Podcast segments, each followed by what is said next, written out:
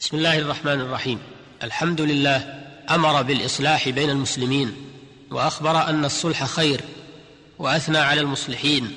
الصلاة والسلام على نبينا محمد القائل والصلح جائز بين المسلمين إلا صلحا أحل حراما أو حرم حلالا. وبعد أيها المستمعون الكرام السلام عليكم ورحمة الله وبركاته.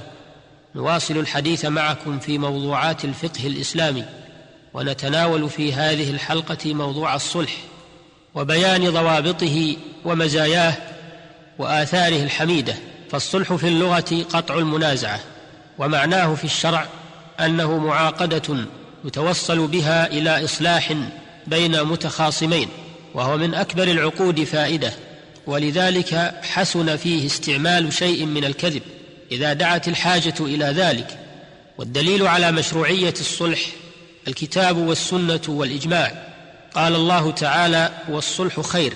وقال تعالى وإن طائفتان من المؤمنين اقتتلوا فأصلحوا بينهما فإن بغت إحداهما على الأخرى فقاتلوا التي تبغي حتى تفيء إلى أمر الله فإن فاءت فأصلحوا بينهما بالعدل وأقسطوا إن الله يحب المقسطين.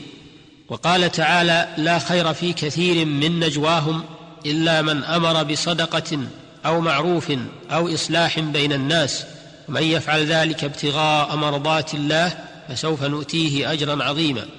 وقال تعالى فاتقوا الله وأصلحوا ذات بينكم. وقال النبي صلى الله عليه وسلم الصلح جائز بين المسلمين إلا صلحا أحل حراما أو حرم حلالا صححه الترمذي. وكان صلى الله عليه وسلم يقوم بالإصلاح بين الناس والصلح الجائز هو العادل. الذي أمر الله به ورسوله وهو ما يقصد به رضا الله تعالى ثم رضا الخصمين. ولا بد أن يكون من يقوم بالإصلاح بين الناس عالما بالوقائع عارفا بالواجب قاصدا للعدل ودرجة الصلح ودرجة المصلح بين الناس أفضل من درجة الصائم القائم. أما إذا خلا الصلح من العدل صار ظلما وهضما للحق كأن يصلح بين قادر ظالم وضعيف مظلوم بما يرضي به القادر الظالم ويمكنه من الظلم ويهضم به حق الضعيف ولا يمكنه من أخذ حقه.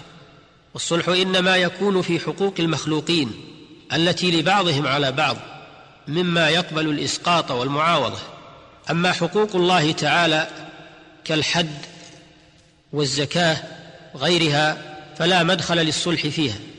لأن الصلح فيها هو أداؤها كاملة على الوجه المشروع والصلح بين الناس يتناول خمسة أنواع. النوع الأول الصلح بين المسلمين وأهل الحرب.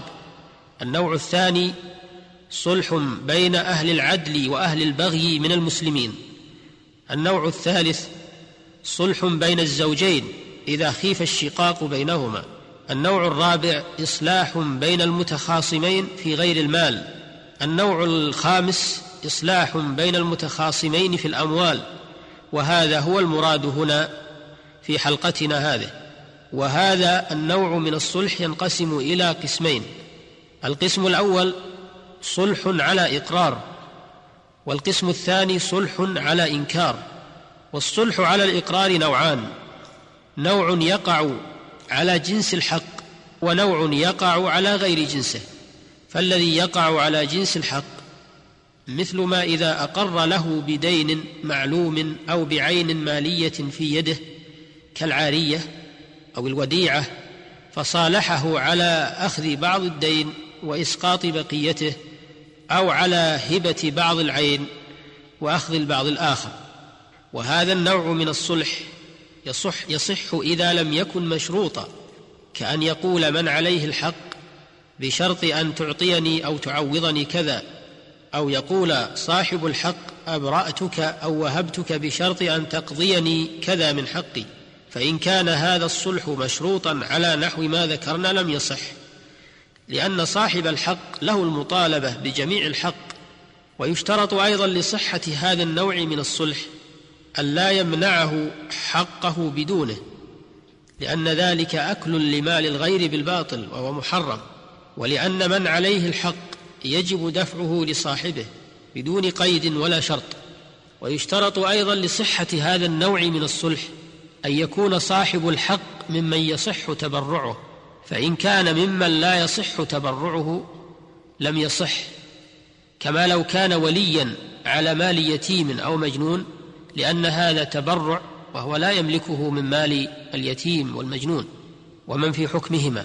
والحاصل أنه يجوز الصلح عن الحق الثابت بشيء من جنسه شريطة أن لا يمتنع من عليه الحق من أدائه بدون هذا الصلح وشريطة أن يكون صاحب الحق ممن يصح تبرعه.